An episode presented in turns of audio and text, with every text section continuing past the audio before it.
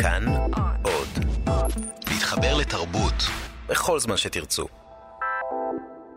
בשנת 98 עמוס עוז מפרסם ספר חדש ואחר.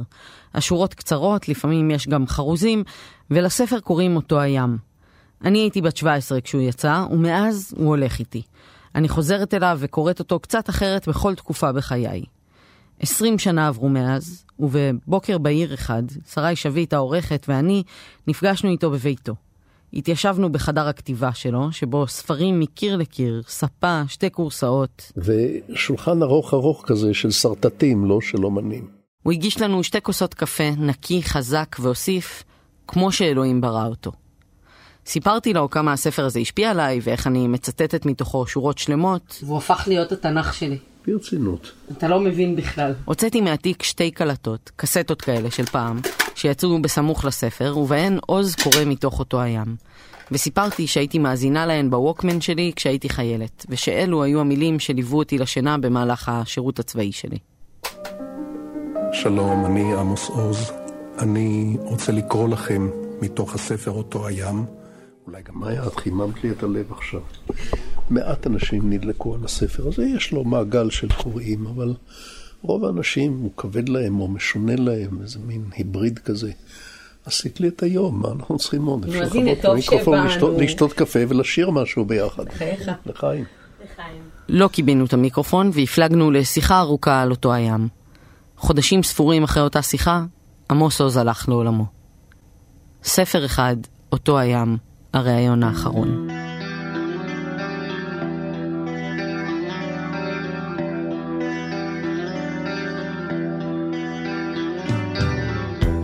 מכל הספרים שלי זה היחיד שאני חוזר לפעמים וקורא בו, אני לא קורא שום ספר אחר שלי. אתם יודעות למה? כי אם אני פותח ספר, מיכאל שלי או לדעת אישה, אחת משתיים, או שאני מסתכל ואומר, היום הייתי יכול לכתוב את זה יותר טוב, זה נורא מתסכל אותי, או שאני פותח לעיתים רחוקות ואני אומר, וואי, כזה טוב כבר אף פעם אני לא אכתוב, אז גם זה מתסכל אותי, חוץ מאותו הים. אני על הספר הזה מסתכל כמו פרה שהמליטה שחף. זאת אומרת, אני לא, אני לא עד הסוף מאמין שהוא שלי. אותו הים נולד בקפריסין. עוז נסע לשם כדי לכתוב. הוא התגורר בכפר קטן בהרים בין עצי דובדבן.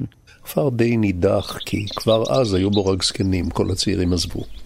ושכרתי שם חדר באכסניה די מרופטת וריקה.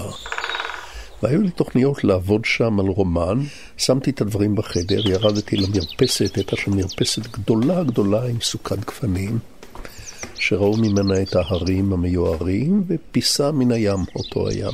וישבתי וכתבתי, ימים שלמים, לא היו הרבה אנשים שם, אני גם לא יודע יוונית, והם לא כל כך יודעים אנגלית. אבל הייתה מישהי במטבח שכשעשיתי ככה הביאה קפה גדול, וכשעשיתי ככה הביאה קפה קטן. בסוף כל יום, בערב, אחרי שעות רבות של כתיבה וקפה, הייתי עושה לי קצת רשימות בשביל העבודה של מחר, לפני שהייתי יוצא לטייל ככה באור האחרון. והרשימות האלה, משום מה, כתבתי אותן בשורות קצרות, לפעמים אפילו בחרוזים. אולי ככה לשעשע את עצמי קצת, אולי אה, מפני שהייתי עייף. עברו כמה ימים עד שעוז הבין שהספר הזה מבקש להיכתב ככה. הוא לא, הוא קצת יצא לי משליטה. הוא הבין שרומן זה לא יהיה, וגם לא ספר שירה. מה כן יהיה ממש לא ידעתי, אבל זה היה לי מעניין, כי כל יום, יומיים הסתכלתי אחורה לראות מה כתוב שם, היה מה לקרוא. אם עכשיו אה, אנשים שלא קראו את הספר מתיישבים לשמוע את תוכנית הרדיו הזאת, כן. אתה יכול לספר להם על מה אותו הים? כן, אני יכול לספר במילה אחת, זה על החיים ועל המוות. והגרסה הארוכה. הגרסה הארוכה זה על החיים, על המוות, על אהבה, על תשוקה, על תסכול, על ייאוש, על געגועים, על חלומות, הדברים הפשוטים והגדולים שמהם עשויים החיים. נתן זך כתב את זה פעם יפה מאוד. השיר הזה הוא שיר על אנשים, על מה שהם חושבים, על מה שהם רוצים, על מה שהם חושבים שהם רוצים. מלבד זה אין דברים רבים בעולם הראויים שנשיר עליהם. זה נכון ויפה כל כך, אבל אני מניחה שזה לא ממש עוזר למי שלא קרא או קראה את הספר להבין את העלילה. אז ניסינו לשאול אנשים אחרים, על מה הספר הזה? אין סיכוי. זה הסופר אשכול נבו. אה, ואני מאוד שמח לדבר על אותו הים, גם כי הייתי תלמידו של עמוס, וגם כי אני פשוט מאוד אוהב את הספר הזה. אבל לא מסכים לספר לנו על מה הוא. אה, לא רק סופרים, גם, גם סופרים שקוראים סופרים אחרים מסרבים לענות על השאלה הזאת, כי זו שאלה מאוד מגבילה. אני יכול להגיד לך מה אה, מרתק בעיניי בספר, ומה חדשני בעיניי, ומה מעורר השראה. אם אשכול גם לא הלך, אז פנינו לשירה חדד, שערכה את הספרים האחרונים של עמוס עוז. על מה הספר הזה? כן, זאת שאלה לא, קשה, לא, ואנחנו... אני לא יודעת לענות על שאלות כאלה, לא, לא, אני לא נכנסת למלכודת הזאת בכלל. אוקיי. לא, אני יודעת שאת לא שאלת את זה כמלכודת. נותרנו לבד במלכודת, אז ננסה להיחלץ ממנה בלי ליפול.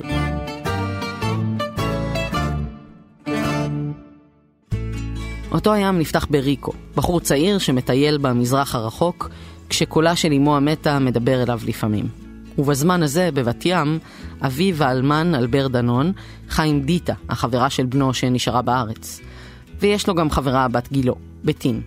ומשם הסיפור מתגלגל לדמויות נוספות כמו דובי דומברוב שמרמה את דיטה, שכותבת תסריט, גיגי בנגל שהבטיח לממן את ההפקה, וגם המחבר עצמו נמצא שם, לראשונה בדמותו, עמוס עוז הסופר. עוד נחזור לזה. כמעט לכל עמוד בספר יש כותרת, כלומר, בכל עמוד או שניים נפתח פרק חדש, שבו מתוארת פיסת חיים של אחת הדמויות או של כמה מהן. והסיפורים של הדמויות כולן, הרחוקות זו מזו במרחק גיאוגרפי, מתערבבים. כולם יודעים בזמן אמת מה כולם עושים. למשל, כשריקו והחברים שלו נמצאים בקטמנדו, בנפאל, הם לוקחים למיטה זונה מבוגרת מפורטוגל. יכלה להיות סבתא שלהם כמעט. ובאותו הזמן, אבא של ריקו, אלבר, שבכלל נמצא בבת ים, נוזף בו. ועוד במילים תנ"כיות, לא סתם כמו יעקב אבינו. בן ממרא, בן סורר, אני ישן וליבי ער, זה בכלל שיר השירים. ליבי ער אומר, קינה, ריח בני כריח אישה זונה. מיד אימא שלו מגינה עליו, היא מתה כבר מזמן, אבל ממתי זה בעיה לאימא יהודייה להיות מתה ולא להגן על הבן שלה? היא קמה ומגינה עליו. כן, גם המתים יודעים מה קורה עם החיים, ובכלל, זה לא שיש מספר כל יודע, אלא שכל הדמויות יודעות הכל זו על זו. פעם מבקר המדינה קרא לאידאל הזה שקיפות מוחלטת. בספר הזה יש שקיפות מוחלטת. אני חושבת שהשקיפות היא לא מוחלטת. זאת שוב שירה חדד, חוקרת הספרות והעורכת. ועדיין הוא מייצר פה איזה גלריה של דמויות שהן לכאורה לבד, ובעצם הן רואות אחת את השנייה, והן שומעות אחת את השנייה, והן מרגישות אחת את השנייה. כאילו למרות המרחק, כולם נמצאים כל הזמן באותו החדר. לא כאילו כולם באותו חדר, כאילו כל הזמן כולם באותה מיטה. אני לא כתבתי ספר, כתבתי אורגיה. אבל האורגיה הכי מתוכננת ומסודרת שאפשר לדמיין. עוז סיפר איך במהלך הכתיבה הוא כל הזמן השאיר את הרגל על הברקס. כי הדמויות האלה, אם הייתי נותן להם, כל אחת הייתה לוקחת לעצמה את כל הבמה, כי כולנו אוהבים לשמוע את עצמנו, ואת אחרים שמה בצד ברקע. אז אני הייתי קצת שמה כמו אבא של משפחה איטלקית בסרט של פליני, נותן דפיקה בשולחן שהצלחות קוצות, ואומר, שקט, את דיברת, מספיק, עכשיו אתה מדבר. או לא לדבר כולם ביחד. הוא דומה קצת לשירת הטרובדורים. היה מסתובב לו הלך כזה, מפונדק לפונדק, בלילות כדי לשלם את שכר הלינה והארוחה והיין, כדי לשלם את זה הוא היה מספר סיפורים. חלק מהסיפורים היו התפארות, חלק היו דברים שקרו, אבל בהגזמה. חלק היו עובדות, חלק היו הפנטזיות שלו, הסיוטים שלו, והרבה פעמים הוא גם קם ושר וניגן תוך כדי סיפור. אני רציתי שהספר הזה לא רק יספר סיפור, שישיר וינגן. חבל שהוא גם לא יכול לרקוד. אולי הוא קצת רוקד. במשך שלוש שנים עמוס עוז עבד על אותו הים. אני אומרת עבד ולא כתב, כי מבחינתו מלאכת היצירה של ספר היא לא רק הכתיבה. אם תבטיחי לקבל מה שאני אומר עכשיו עם חיוך קטן, אני אגיד שלכתוב כל אחד יכול, והעבודה האמיתית זה המחיקה. בשיעור הראשון של הסדנה הראשונה שלמדתי אצלו. זה שוב הסופר אשכול נבו. המשפט הראשון שהוא אמר היה, אני לא יכול ללמד אתכם לכתוב, אני יכול ללמד אתכם למחוק. קצת כמו פסל שמביא אבן גדולה מההר, אין לה שום צורה, רק הוא רואה צורה. ואז הוא לוקח פטיש ואיזמל ומתחיל לסלק ולסלק, ואחר כך הוא מסלק במפסלת, ואחר כך עם מחט קטנה או עוד קצת, רק לסלק. לא רואים את זה ברדיו, אבל ספר שיש בו המון לבן. וזה ספר מחוק היטב אותו היה, את כל מילה פה מוצדקת. חלק מהמילים נכתבו ונמחקו בכפר ההוא בערים. וחלק בחדר העבודה של עוז, שחי בשנים ההן עם משפחתו בערד. כשביקשתי ממנו לתאר לי את סדר היום שלו ואת מלאכת הכתיבה, הוא מיהר להשיב. אני פקיד, אני לא אומן עם טראנס ועם מוזות. אני קם נורא מוקדם בבוקר, כבר עשרות שנים. אני קם לפני הזריחה, ארבע, גם היום, גם מחר. אני עושה הליכה אה, בחושך. זה עוזר להחזיר דברים לפרופורציה, מה יישאר ומה יעבור, מה שווה לבעור עליו ומה אפשר להירגע קצת. ועדיין בחושך, לפני חמש, אני חוזר, יושב פה על יד השולחן הזה, ואני עושה לי כוס קפה בדיוק כזאת. ואני מתחיל לשאול את עצמי מה היה לו, אני הייתי הוא, מה היה לו, אני הייתי היא. מה הייתי לובשת, מה הייתי אוכל, במה הייתי כל כך מתביישת שהייתי רוצה שאפילו האיש הכי קרוב לי בעולם לא ידע את זה. מה הייתי רוצה שכל העולם ידע עליי, ממה הייתי מפחד, מה הייתי מקווה. ואלה השאלות שמניעות את היד הכותבת, זה סוג של סקרנות. והפקידות הזאת, כמו שאתה קורא לה, סדר כן, היום כן. הקשוח כן. הזה, זה משהו שכפית על עצמך כדי... לא, לא, לא, אני, יש לי לפעמים קצת אה, מין אה, תימהון כזה, אין לי שום מרכיב של אומן, ליוצרים גדולים מאוד שאני מעריץ, שהיו נתקפים פתאום באיזה קדחת כתיבה וסוגרים את כל העולם בחוץ, לא קורה לי.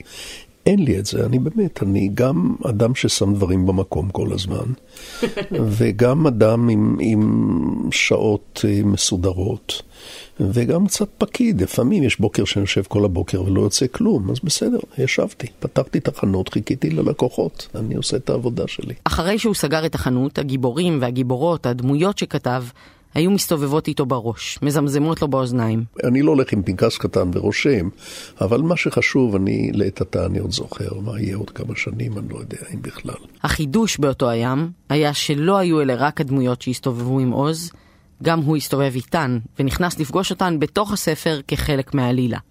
למשל, כשעוז המספר בא לאלבר, האבא של ריקו, לשתות איתו כוס תה, ואלבר אומר לו... קראתי מאמר שלך, אש וגופרית, בידיעות אחרונות מאתמול. ריקו הביא. אמר לי, תקרא את זה אבא ואל תתרגז. תנסה במקום זה לתפוס איפה אנחנו חיים ולאן מוביל הטירוף. בערך ככה אמר. נדמה לי שהוא עוד אפילו יותר שמאלני ממך, מדינה מדכאת וכולי.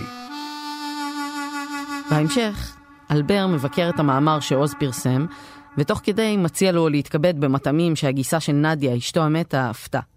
ובסוף הקטע הוא גם ממליץ לסופר. אולי הכי טוב לך, תתרחק מן התהלוכה. תשב אצלך בערד, ותכתוב אם אפשר די בשקט. בזמנים כאלה השקט זה אולי המצרך שהכי חסר במדינה. ושלא תהיה פה חלילה שום אי-הבנה. אני מדבר על שקט, בהחלט לא על שתיקה.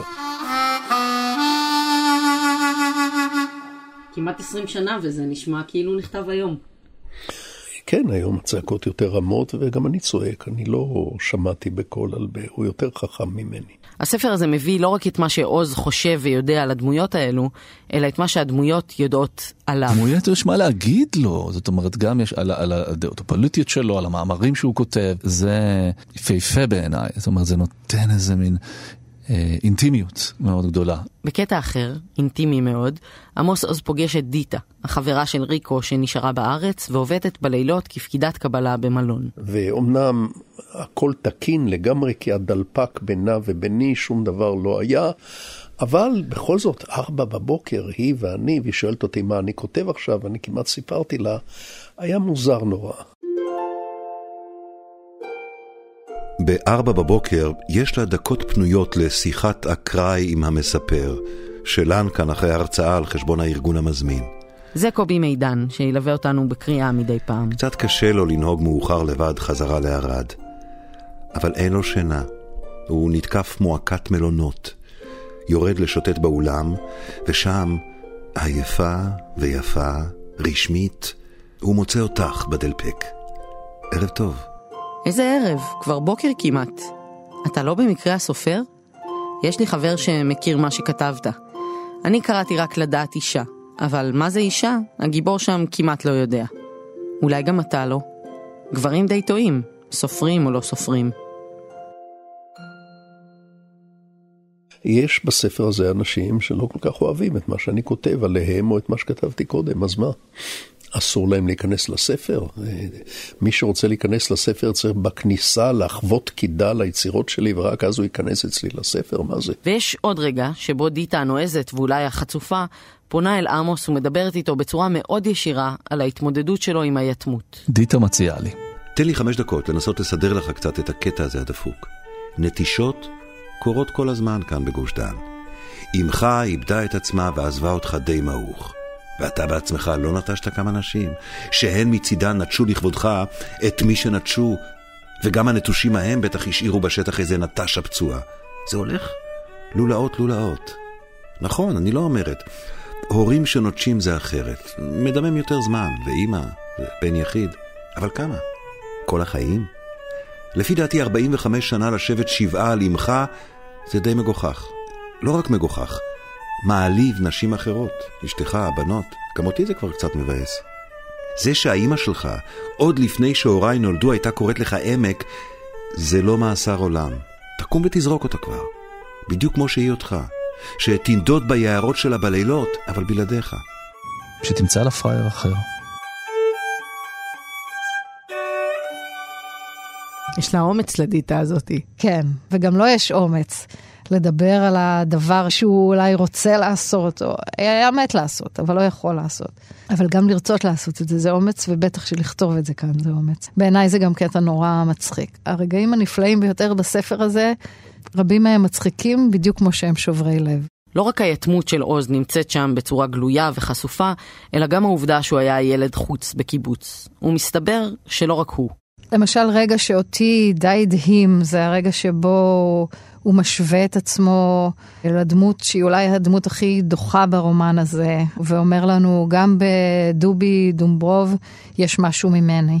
האיש הזה שחשבתם שהוא קריקטורה כמעט דוחה על מפיק, סליזי, מטרידן, לוזר, הוא אני, והנה מה שמשותף לנו. שניהם ילדי חוץ. ושנינו צמאים כל הזמן. ילדי חוץ זה אנשים שהצמאון שלהם לאהבה הוא בלתי נרווה.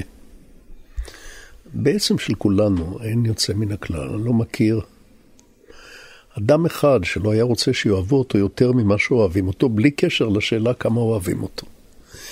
אבל זה אוניברסלי, אבל היתמות שלי בכל אופן, וגם העובדה שהייתי ילד יחיד, לא היו לי אחים ואחיות, וגם העובדה שבעצם היו כמה שנים שלא היה לי אף אחד קרוב, שום קרוב.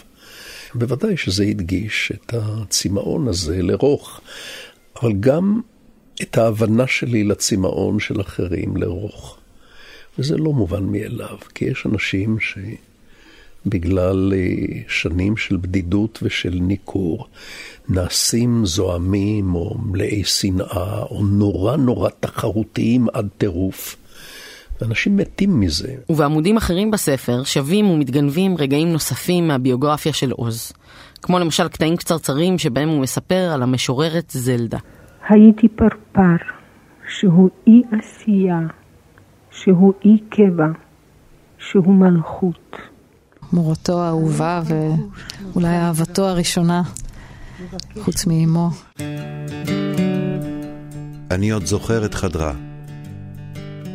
רחוב צפניה, כניסה בחצר.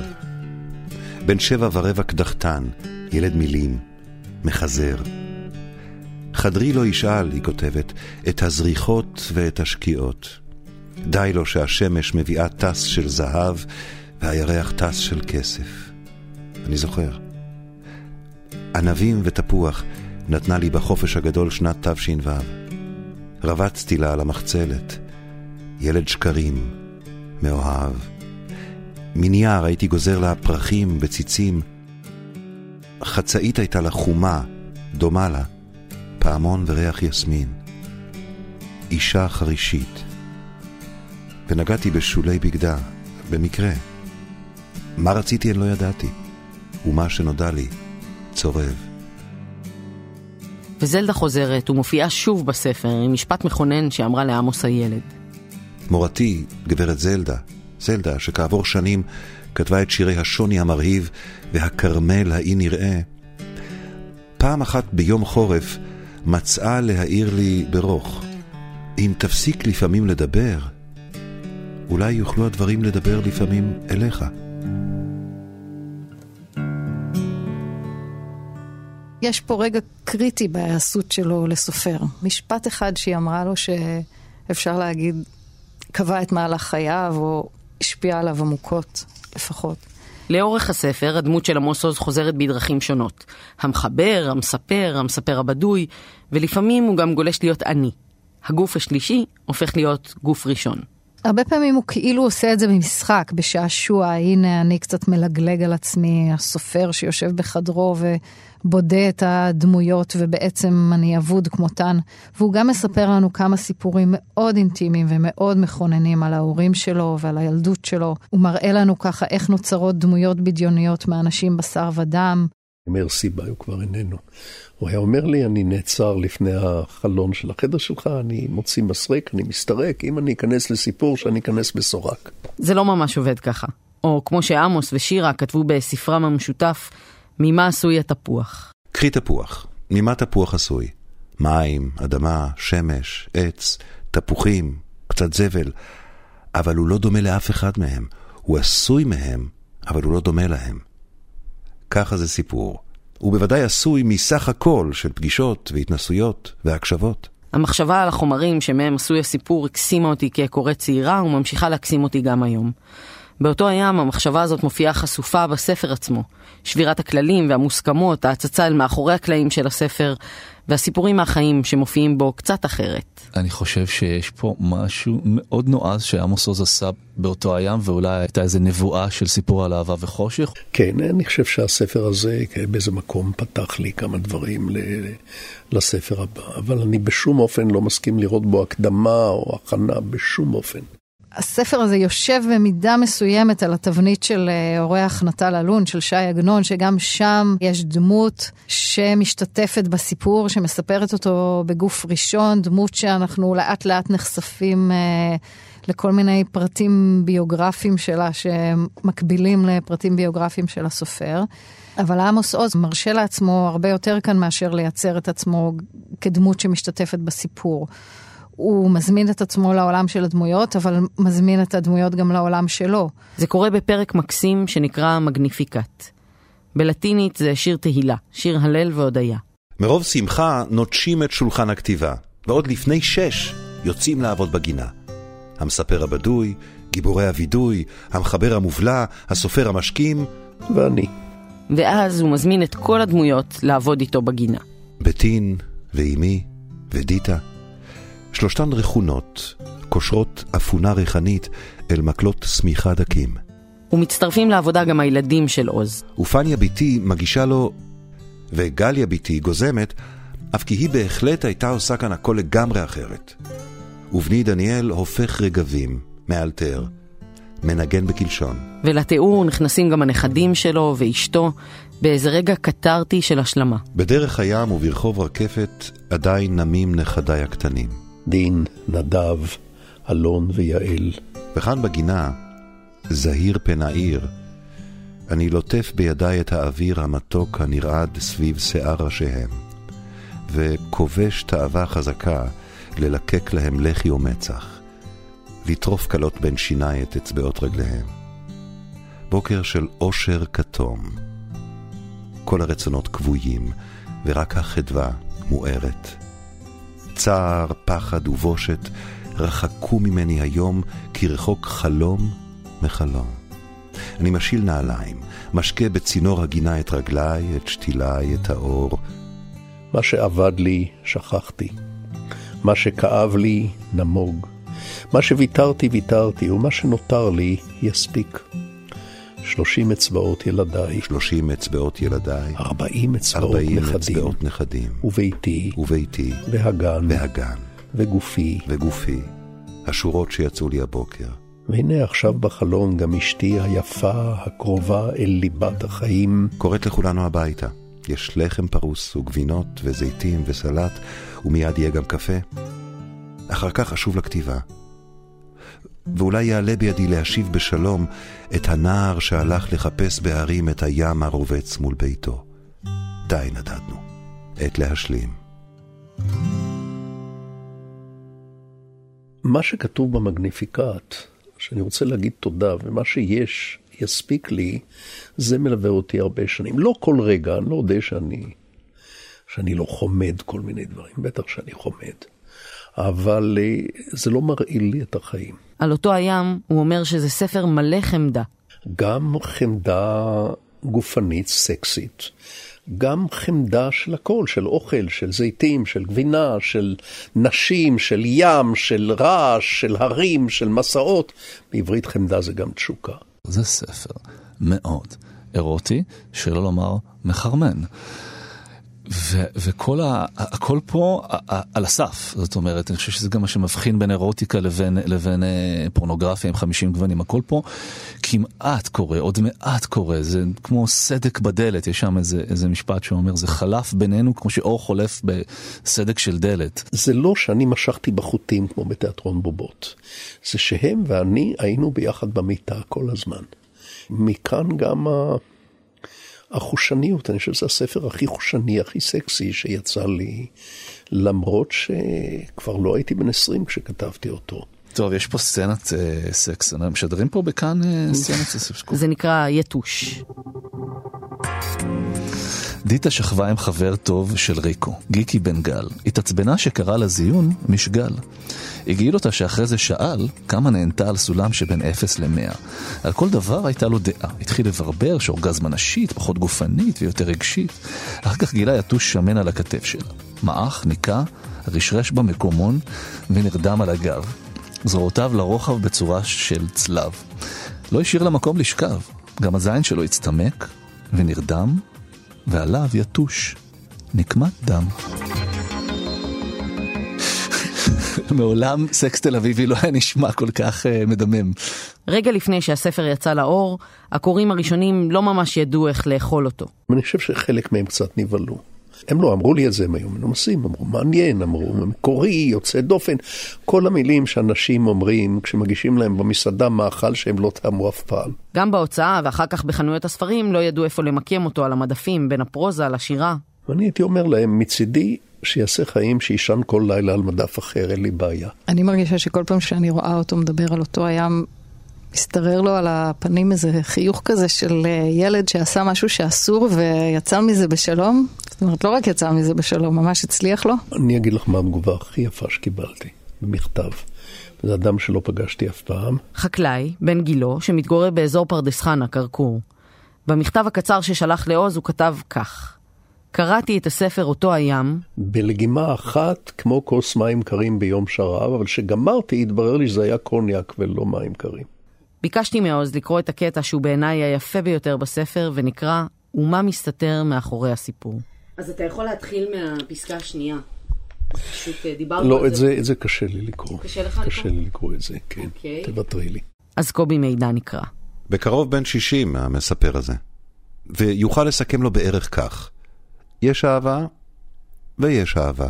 בסוף, כל אחד יישאר לבדו. ואני תוהה אם זאת המסקנה של הספר. אני עוד לא הייתי בסוף. אני קרוב לסוף, אבל אני עוד לא בסוף. אם בסוף כל אחד נשאר לבדו או לא, אני עוד לא הייתי שם, אני לא יודע. תספר לנו אחרי. בשמחה.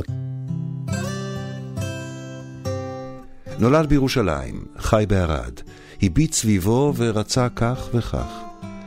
מאז ילדותו באי סבלנות, שמע שוב ושוב מפי דודה סוניה, אישה סובלת, שצריכים לשמוח במה שיש. על כל דבר צריך להודות.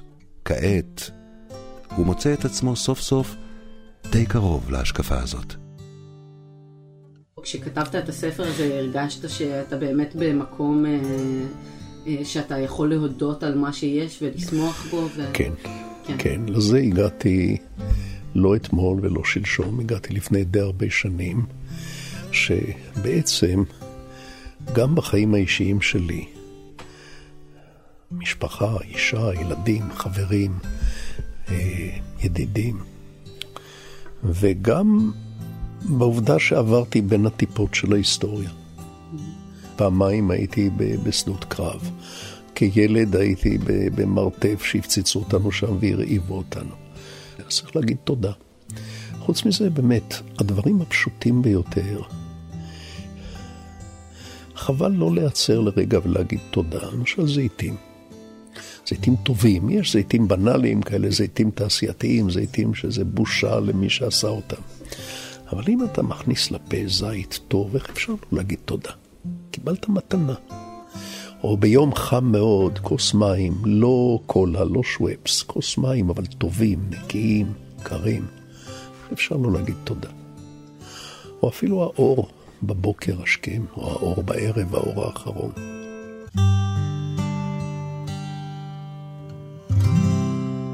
האזנתם לספר אחד, אותו הים, הראיון האחרון. להסכתים נוספים אפשר להאזין באתר כאן, ביישומון כאן עוד, אודי, ובכל שאר יישומוני ההסכתים, הפודקאסטים. תודה לשרי שביט, העורכת, ולאייל שינדלר, שהפיק איתי את ההסכת הזה. אני מאיה קוסובר, תודה שהאזנתם.